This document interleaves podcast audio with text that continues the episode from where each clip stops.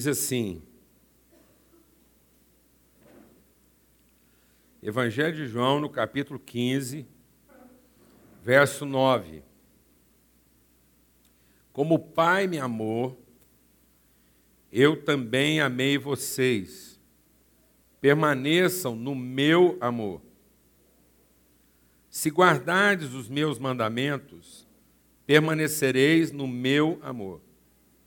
Assim como eu também tenho guardado os mandamentos do meu Pai, e no seu amor permaneço.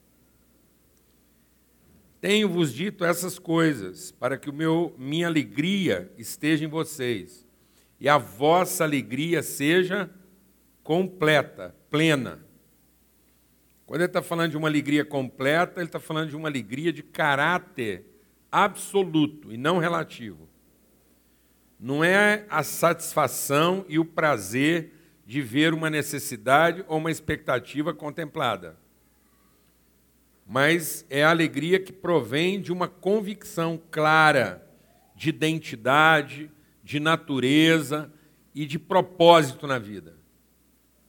Então, ele diz: E o meu mandamento é esse, que vocês amem uns aos outros, assim como eu amei vocês.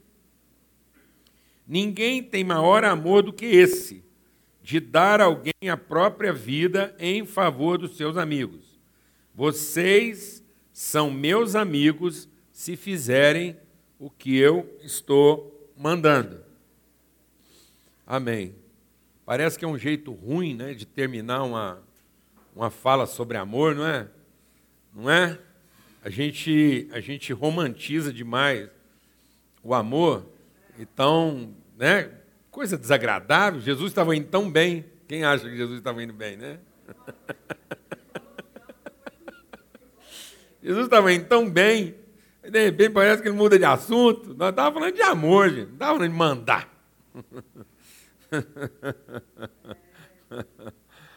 É, é esse, é, essa, esse, essa, esse falso entendimento por que, que eu quero compartilhar isso? Porque isso, tá, é, uma, isso é uma coisa que está assim, sendo muito trabalhada por Deus no nosso coração e nas nossas relações. Porque Jesus começa esse texto, né, ele, essa abordagem para falar especificamente sobre o amor, e ele diz: Como o Pai me amou. Como o Pai me amou. E você vai observar que ele, ele, vai, ele vai enfatizar um aspecto aqui. Ele vai dizer: Como o Pai me amou, eu também amei. E permaneçam no meu amor. Ele não está dizendo permaneçam no amor. Ele está dizendo permaneçam no meu. Qual que é o meu? O meu é aquele como o Pai amou. E ele diz assim: permaneçam no meu amor, de novo, assim como eu tenho permanecido no amor do meu Pai. Então ele está mostrando que existe uma referência muito específica. Ele não está deixando margem para a gente entender o amor à nossa maneira. Jesus está dizendo assim: quando eu estiver falando de amor com vocês, vocês entendam uma coisa, eu estou falando do meu. E o meu é o do meu pai. Então não estou falando de qualquer amor, não, tô, não é a forma como você gostaria de conceituar, ou como você tem conceituado o amor. E aí ele diz assim: Eu tenho dito essa coisa, essas, essa, essas coisas para vocês, para que a minha alegria, não é a sua alegria, não é para que você continue alegre como você gosta de ficar alegre. Então, quem quiser experimentar da minha alegria, vai ter que permanecer no meu amor. Então, não há alegria completa e absoluta se ela não estiver fundamentada no amor de Cristo, que é o amor do Pai. Então, é no seu sentido absoluto e não relativo. E ele diz: então, meu mandamento é esse. Então, ele está dizendo que esse amor ele tem que passar Saber o que é o amor de Cristo, que é o amor do Pai, tem que passar pela nossa consciência. Não é pelos nossos sentimentos. Tem que passar pelo nosso entendimento. Eu preciso entender de que amor é esse que Jesus está falando.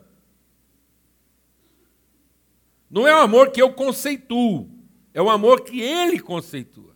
É o que ele está chamando de amor.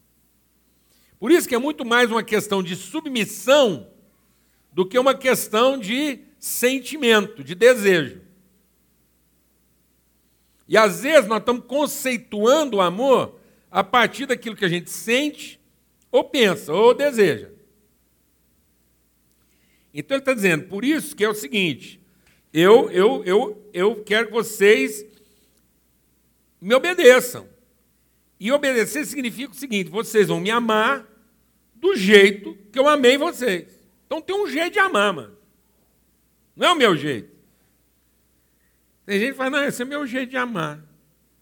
Então você escreve uma Bíblia, você ruma uma religião, uns devotos, e vai salvar o mundo, companheiro. Com esse seu amor.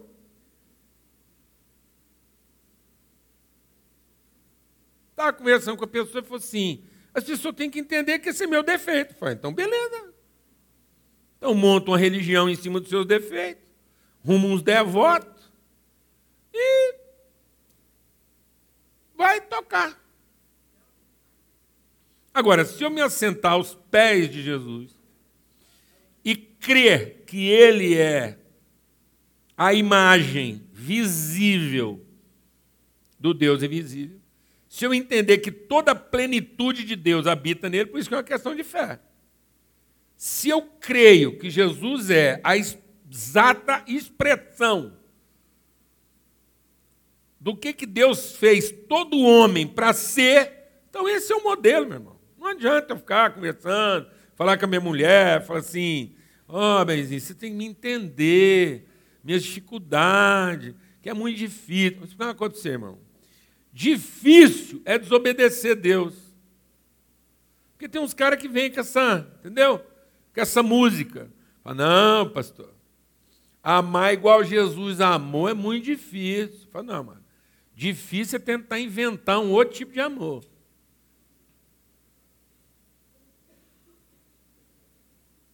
Difícil, meu irmão, é desobedecer. Difícil não é lutar contra o diabo nem contra a carne. Difícil é lutar contra Deus. Difícil é querer fazer as coisas à nossa maneira e depois querer que Deus ponha a mão em cima disso e chama isso de coisa boa. Isso é que é difícil. Isso é que é difícil. Então Jesus falando assim: você quer andar comigo? Então, companheiro, tem um padrão.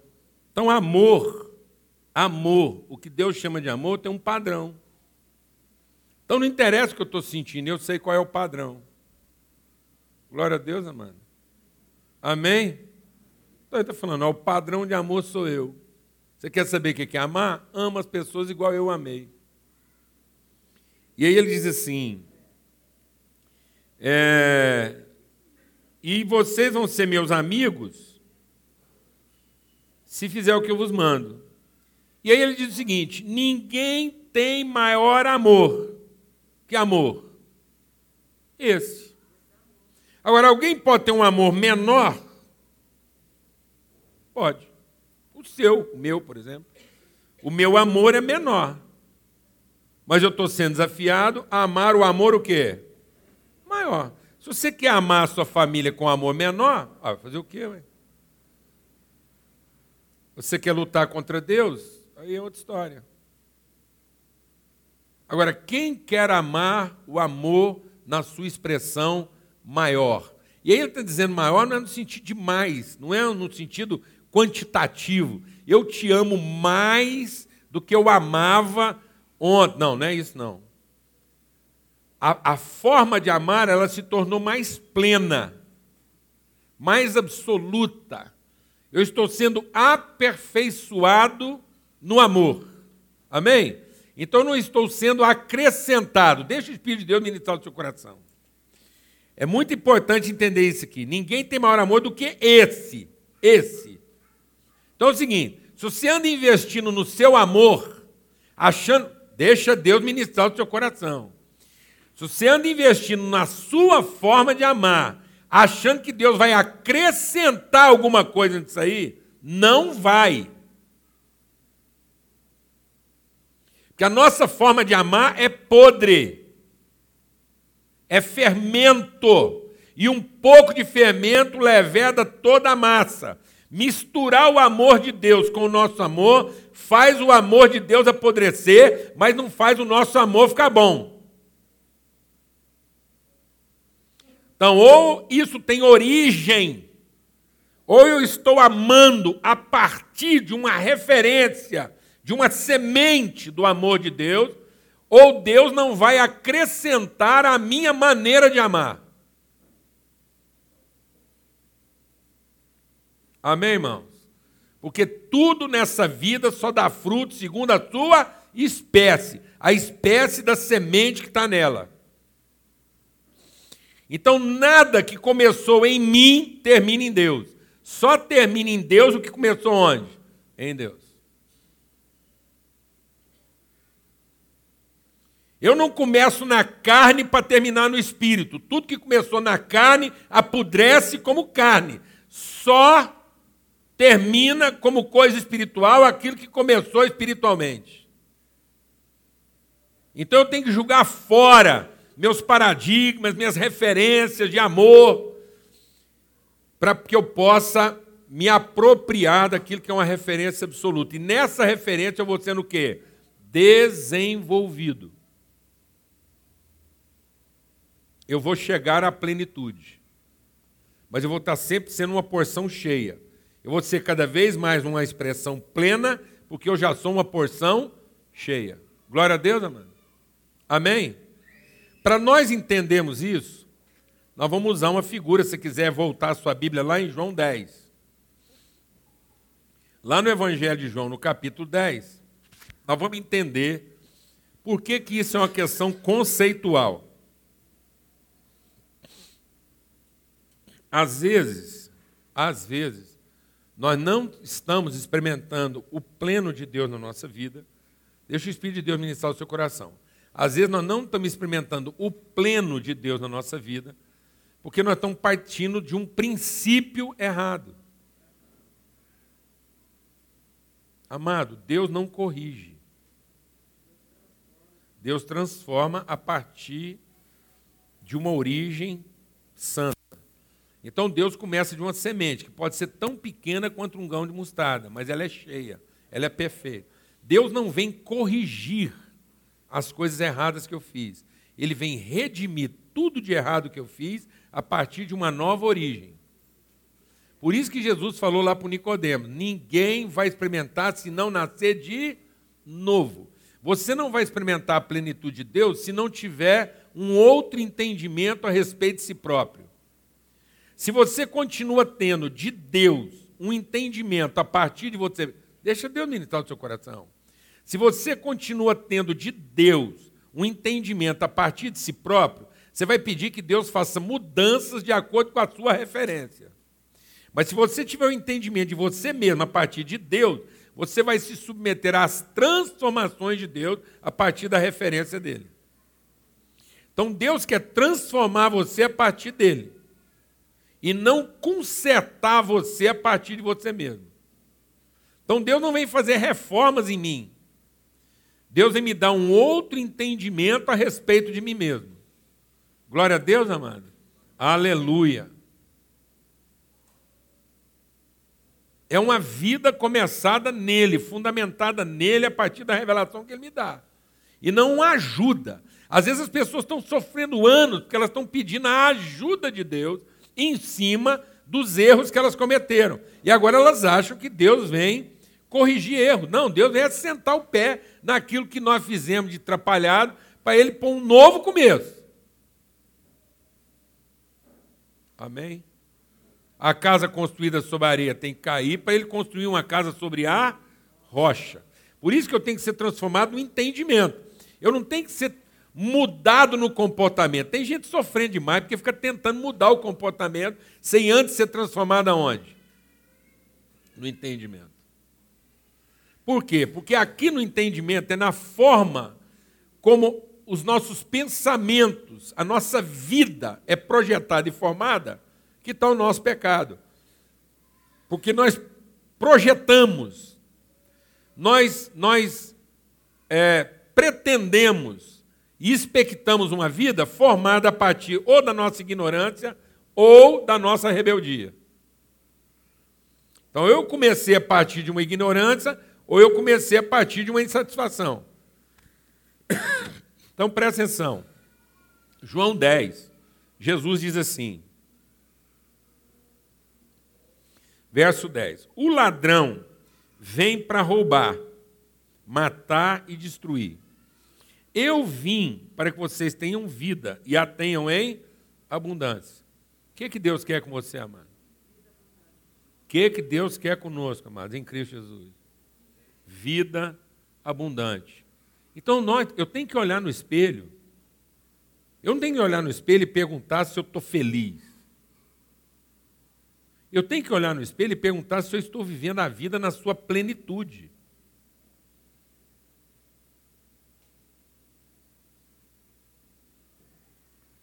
Amado, você é uma pessoa completa nas situações em que você está. Você está ali inteiro.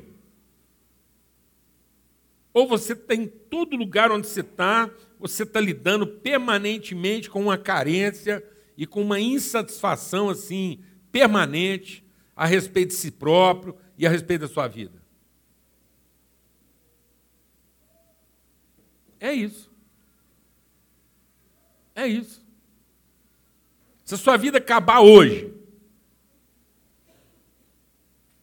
você entende que você viveu sua vida na plenitude da sua vocação? Ou você tem que tolerar a sua própria vida? Você tem que ser tolerante consigo mesmo. Não, amado. Deus não pôs nós aqui para ficar tolerando nada, não. O tempo está inteiro. O restinho de fôlego que tiver na minha vida tem que ser fôlego de quê? De vida. E não fôlego de insatisfação, cansaço. Negativo. Negativo. Onde você estiver, a sua oferta, a sua entrega para a vida tem que ser o quê? Completa. Completa. Você parou num balcão para pedir um café, vem uma pessoa na sua frente te entregar o café e ela tem que encontrar na frente dela o quê? Um cara com vontade de tomar café? Aí é o fim da picada. Ela tem que encontrar diante dela uma pessoa o quê? Plena. Plena. Com alegria de partilhar aquele momento e que o café oportuniza. O café é a sua oportunidade de comungar vida. Porque se você engasgar com aquela fé e infartar ali agora, Você morreu num café ruim, amado? Não, você completou sua tarefa no momento em que você estava totalmente entregue para aquilo. Meu Deus do céu, o que está acontecendo com a gente? A partir de que referência nós estamos conceituando a nossa própria vida? Porque o ladrão, nós temos um ladrão, tem um ladrão dentro de nós. Que veio para quê, amado? matar, roubar, destruir, roubar sua dignidade, roubar sua esperança, destruir seus afetos, sua gentileza. Quantas pessoas destruídas na sua gentileza? Quantas pessoas? Ô, gente, vou falar uma coisa para vocês. Eu olho para a vida de Jesus, eu fico pensando assim que Jesus não tinha o menor juízo. Nos nossos conceitos, nos nossos conceitos, se Jesus andasse aqui hoje, ele não servia para pastorear em, em congregação nenhuma, porque Jesus era de uma irresponsabilidade. Pensa bem. Pensa bem. Jesus encontra uma mulher com a vida toda zangada, tudo desarrumada. Ele bate um papo com ela assim de meia hora e devolve essa mulher assim para a vida. Pá. Jesus cura um enfermo, o cara quer andar com ele e seguir ele. Jesus fala: Não, esses aqui vão seguir, mas você não. Você volta lá, seus irmãos. Rapaz, que conversa é essa que Jesus teve com esse cara? Onde é que Jesus entrou na vida desse cara? Que ele consegue devolver esse homem para a vida com meia hora de conversa.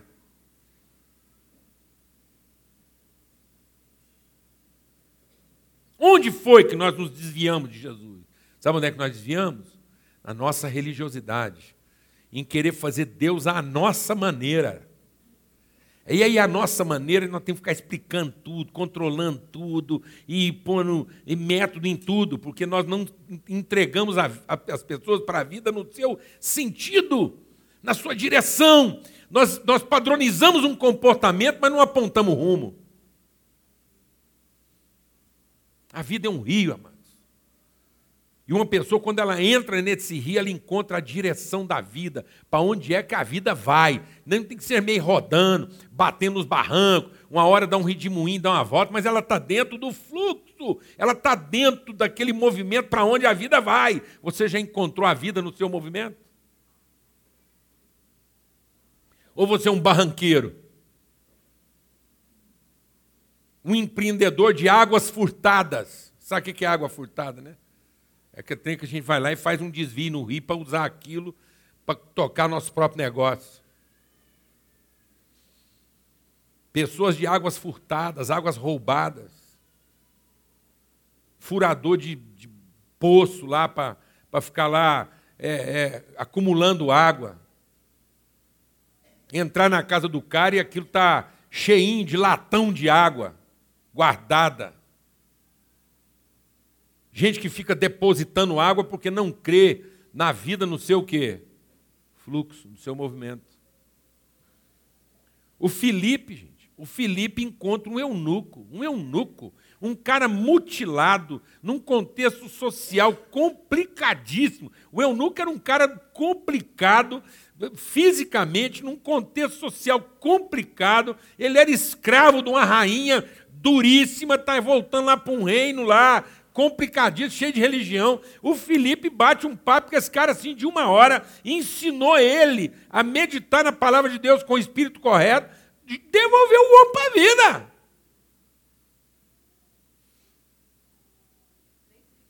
Meu Deus do céu, entregou esse homem para a vida. Que força é essa? Que força é essa que nós não estamos encontrando? Por quê? Porque nós estamos racionalizando, nós estamos querendo entender a vida segundo a nossa maneira de pensar, nós não estamos convertidos no nosso entendimento. E aí Jesus não vai explicar esse negócio do ladrão. Ele diz assim, ó, vou explicar para vocês. Eu vim para que vocês tenham vida. E agora vocês vão entender. Eu sou o bom pastor. O bom pastor dá a vida pelas ovelhas. O mercenário, que não é pastor, a quem não pertence as ovelhas, ele vê vir o lobo, abandona as ovelhas e foge. Então o lobo as arrebata e dispersa. O mercenário foge porque é mercenário e não tem cuidado com as ovelhas. Eu sou o bom pastor, conheço as minhas ovelhas e elas me conhecem. Assim como o Pai me conhece, eu as conheço, e eu conheço o Pai, eu dou a vida pelas ovelhas. Então, de novo, ele está falando um assim como. Ora, um assim como, ele está o quê? Trabalhando onde? Nossas emoções? Não, ele está trabalhando o nosso entendimento. Fala, o que você está usando como comparativo referente absoluto?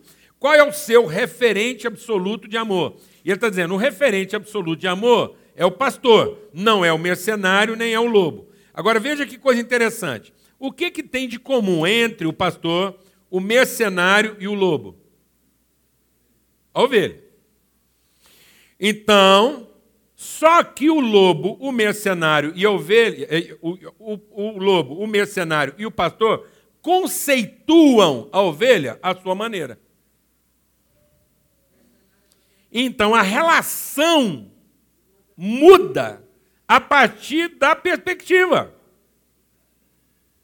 Então é a partir da semente que a relação é estabelecida. Então quem é o lobo? O lobo é o instintivo. Porque se você perguntar para o lobo, para o mercenário e para o pastor, vocês amam ovelha? O que você acha que o lobo vai responder? Pergunta para um lobo se ele ama ovelha. O que você acha que o lobo vai responder? Ele está mentindo. O lobo está mentindo quando diz que ama ovelha? Não, mano. Sabe o que, que não falta no lobo? Sinceridade. Agora pergunta para o mercenário se ele ama ovelha. O que, que o mercenário vai falar? Amo. Dependo delas para viver. Ué.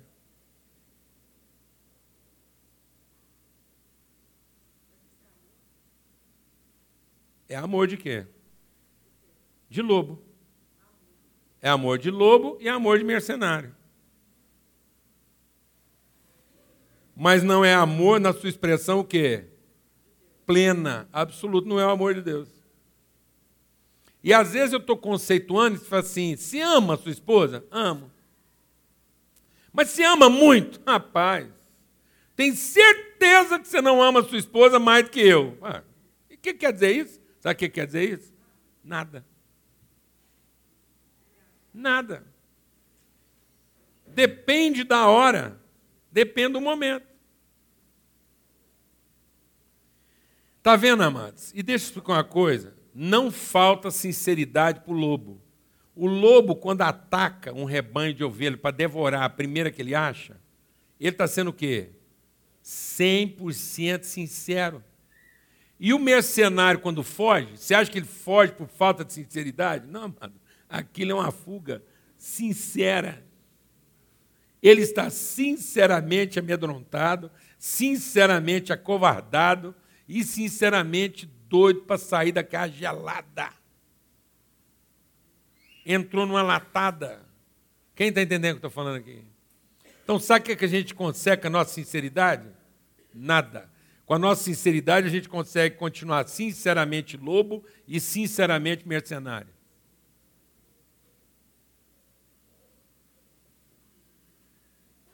Então, o que está faltando para nós, amado? Sensibilidade, sabedoria, revelação. Então, o que, que é o lobo? O lobo, amados, o lobo é o, o instintivo, é o instinto é a necessidade não satisfeita, é a fome, é o apetite, é o físico-químico, é o impulso. E às vezes nós estamos chamando essa coisa instintiva, impulsiva, necessária de amor. Às vezes nós estamos amando as pessoas pela necessidade de ter alguém como aquela pessoa me servindo, me atendendo. O lobo é voraz, o lobo não tem escrúpulo. O lobo trabalha a fragilidade dos outros a partir das suas próprias. O lobo não tem força. O lobo não tem autoridade, ele só tem poder. Ele é um covarde que intimida os fracos.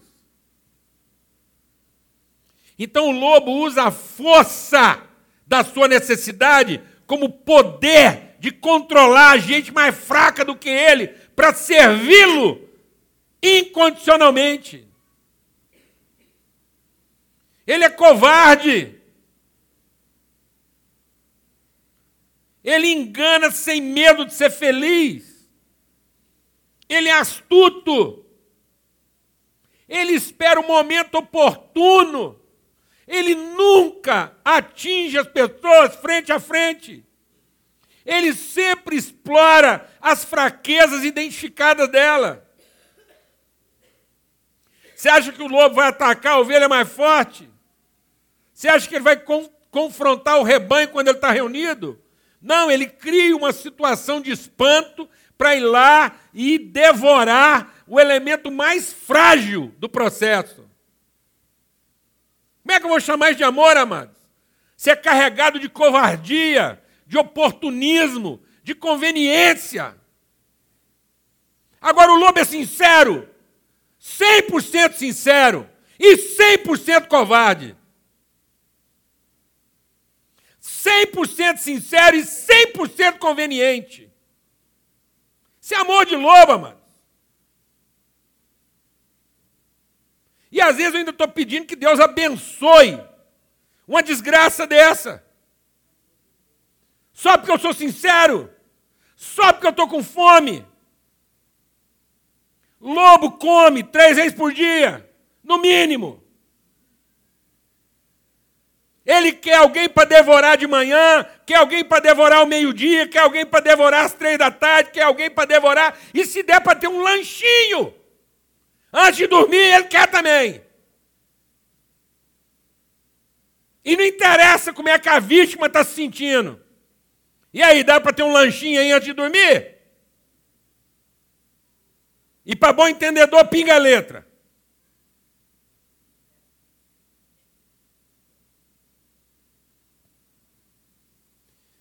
E não falta babação, mano. Nessa hora não faltam elogios, não faltam atrativos, não faltam seduções mentirosas, não.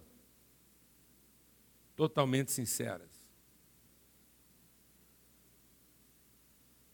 Mentira é chamar isso de amor.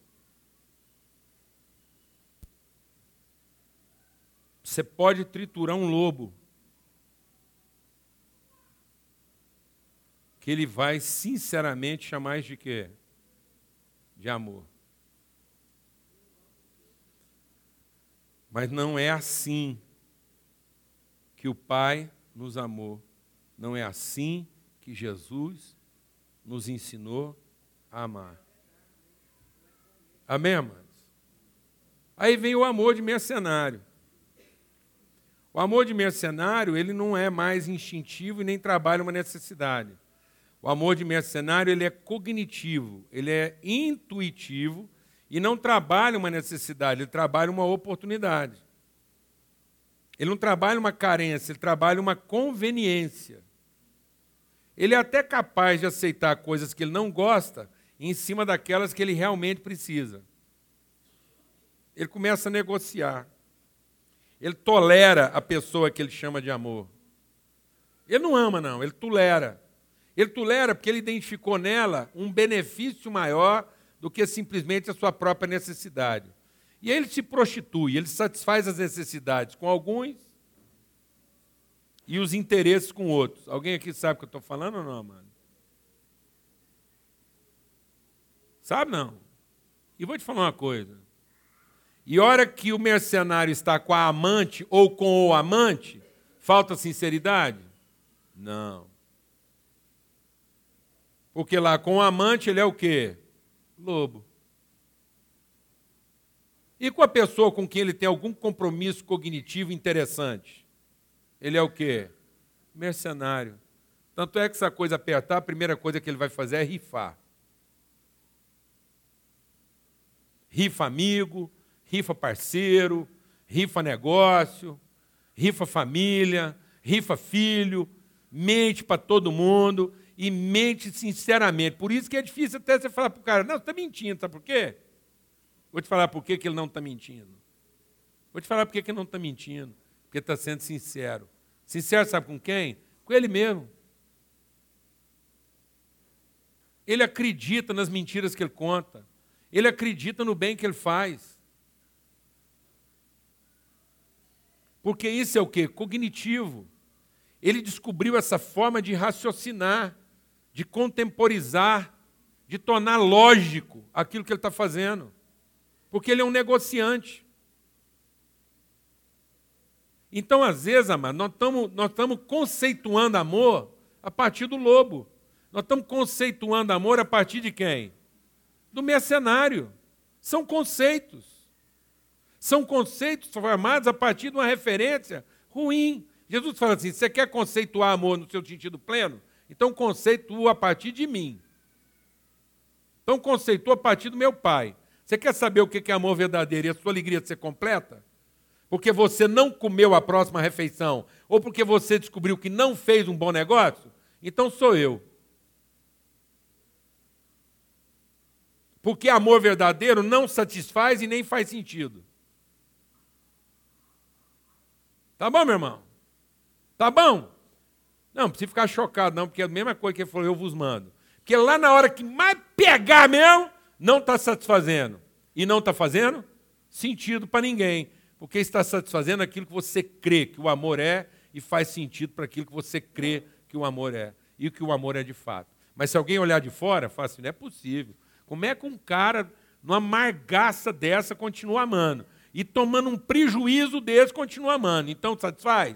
Não. Faz sentido? Também não. Pergunta se os discípulos achavam que aquele amor de Jesus estava satisfazendo ou fazendo sentido. Eu vou te explicar isso melhor, porque às vezes você não está entendendo. O judeu tinha com Deus uma relação instintiva. O judeu se achava filho de Deus por direito. Tipo assim, eu nasci judeu, Deus está na obrigação de cuidar de mim. Então era uma relação que instintiva, visceral, era quase físico-química. Então, o judeu tinha uma relação lobo. Deus só estava ali para satisfazer suas necessidades. Era uma relação que fisiológica. Ele não queria conhecer Deus. Ele não estava preocupado em saber se Deus estava lá é, satisfeito na sua vontade. Ele tinha que estar satisfeito nos seus desejos. Então o judeu pedia para Deus o quê? Sinais. Não é isso? Pedia para Deus o quê? Milagres. E o grego tinha com Deus uma relação o quê? Cognitiva, intelectual. Para ele, Deus podia ser muitos, como podia ser um só. Mas ele tinha que entender Deus acima de qualquer coisa. Deus tinha que fazer sentido para quem? Para ele acima de tudo. Então ele pedia para Deus o quê? Sabedoria. E aí Deus se revelou para o judeu o quê? Escândalo, porque não satisfez suas necessidades. E para o grego, Deus se revelou o quê? Loucura, porque não fez sentido. Amor só vai ser amor de verdade na nossa vida quando não estiver nos satisfazendo e naquele momento não fizer o menor sentido. Mas é isso que nós cremos e é por isso que nós entregamos a nossa vida pelos outros. Não porque uma necessidade está sendo satisfeita e não porque um interesse está sendo contemplado. Porque enquanto for necessidade e interesse, não é amor.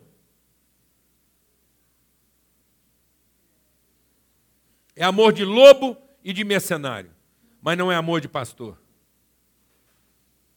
Por isso que Jesus escolhe uma figura nada romântica para falar de amor. Já pensou eu chegar para Lana, fazer uma música para ela? Falar assim, eu sou seu pastor. Pensando que à noite ela vai me oferecer um quitute. Vou seduzir a Lana. Eu sou seu pastor. Nada te faltará. São figuras não românticas. Não seria nada romântico. Um cajado, vou te corrigir, hora que você precisar. Vou atravessar com você por um vale sombrio de morte. Mas sabe, amado, é porque amor é figura de quem protege, de quem guarda, de quem cuida, e não de quem quer ser protegido, guardado e cuidado. É a oferta. A gente soma de verdade quando assume o lugar de ser pastor da pessoa que a gente ama. Cuidar, guardar, guiar, orientar, proteger. Não é o que a pessoa me deve, não é o que ela me oferece, mas é o que eu devo a ela e o que eu posso oferecer a ela.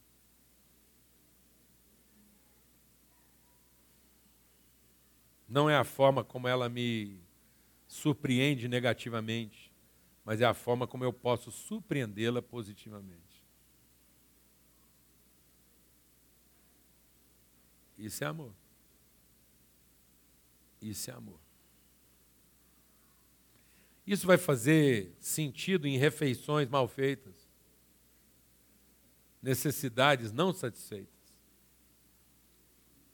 Isso vai fazer sentido em momentos de interesses não contemplados. Por isso a nossa alegria vai ser o quê? Completa. Ninguém vai tirar a nossa alegria. Não vai ser uma necessidade não satisfeita e não vai ser um interesse não completado que vai fazer a gente desistir de amar. Amém, amados? Em nome de Jesus. Então, que essa seja uma palavra de redenção para a nossa vida. E quando você pensar em amor, você pensa em pastor. Mas não esses pastorzinhos meia-boca, igual nós aqui. Não, pastor no sentido pleno. O bom pastor. O pastor que dá a vida pelas ovelhas. Quando você tiver que lembrar de amor, lembra de Jesus oferecendo a sua vida pelos seus amigos. Porque Jesus diz: ninguém tem maior amor do que esse, do que aquele que dá sua vida pelos seus amigos. Talvez haja um momento em que a sua esposa não seja o seu cônjuge, seu marido não seja o seu cônjuge, aquela pessoa que você achava que na parceria ela ia te atender na necessidade. Não seja também o seu parceiro ou a sua parceira naquela visão, naquela vontade sua de realizar. Talvez esse cara aí não é o cara que está te ajudando a ser a mulher que você gostaria de ser, o homem que você gostaria de ser. Mas no fundo, a gente tem que pensar de quem que a gente é amigo. E o que é ser amigo de verdade. Amor é aquele que está disposto a dar a vida pelos amigos. E sabe, eu estava meditando essa semana sobre um texto lá que diz que o amigo afia o amigo. É o amigo que faz o amigo manter o corte, a precisão, a eficácia. Então é o amor de amigo que faz com que a gente continue eficaz naquilo que é o propósito de Deus na nossa vida. E aí eu entendi um sentido uma palavra, não vou nem estar tá preocupado se eu estou acertando na etimologia, mas eu creio que eu estou acertando na poesia da palavra. Porque também lá em Eclesiastes diz que de tanto ser usado, o machado perde o fio. E na medida que ele vai perdendo o fio, você tem que usar a força. Então o amor nos afia. E a falta de amor verdadeiro entre nós nos torna rombudos. E aí, sem perceber, na medida em que a gente vai ficando rombudo, a gente vai ficando o quê? Agressivo. Sem perceber. A gente vai substituindo eficácia por força. E aí, em vez de cortar, a gente começa a bater. A gente tem que argumentar, bater, a gente vai ficando violento. E eu fiquei pensando, é isso mesmo. As relações nos desafiam. E eu nunca tinha pensado que o desafio tem a perspectiva de tirar o fio. A gente vai trabalhando, fazendo, vida em família. Mulher desafia a gente, marido desafia a gente. A mulher pela mulher desafia. O marido pelo marido desafia. Filho desafia a gente. Trabalho desafia a gente. Ministério desafia a gente. Aí você vai lá enfrentar o desafio, o que, que acontece? Você perde o fio. Então, se você não tiver amor de amigo, amor que entrega, amor que confronta, amor que trata, você perde o quê? O fio. Porque tudo vai virando serviço. Tudo vai virando satisfação da necessidade ou contemplação dos interesses. Amém? Então, em nome de Jesus. Que o amor verdadeiro nos devolva o fio, nos devolva o sentido, para que a nossa vida seja plena. Que a gente não esteja, ficar aí, não esteja aí na posição de ter que aumentar a força. Amém, amado? Faz uma palavra de oração aí agora, conversa com Deus. E fala, Deus, eu não quero amar como lobo. Não quero amar como mercenário. O lobo ama a maneira dele. O mercenário ama a maneira dele. Mas eu quero amar a maneira do pastor. Do bom pastor. Que dá, dá a vida. Dá a vida pelos amigos. Pai, muito obrigado por esse dia. Obrigado pela palavra do Senhor revelada ao nosso coração. Obrigado por esse amor, o amor do Senhor, como o Senhor nos amou, como Cristo nos amou. É assim, dessa maneira, desse modo, que nós queremos amar. É a partir dessa referência de amor que nós queremos amar. O amor pleno, o amor verdadeiro, o amor que não acaba, o amor que produz alegria e alegria completa. Essas palavras são para nos deixar alegres e não tristes. Quando Jesus falou sobre isso, por mais que isso pareça difícil para nós, um mandamento, quando a gente estava esperando sentimentos, é para que a nossa alegria fosse completa, não pudesse ser mais tirada.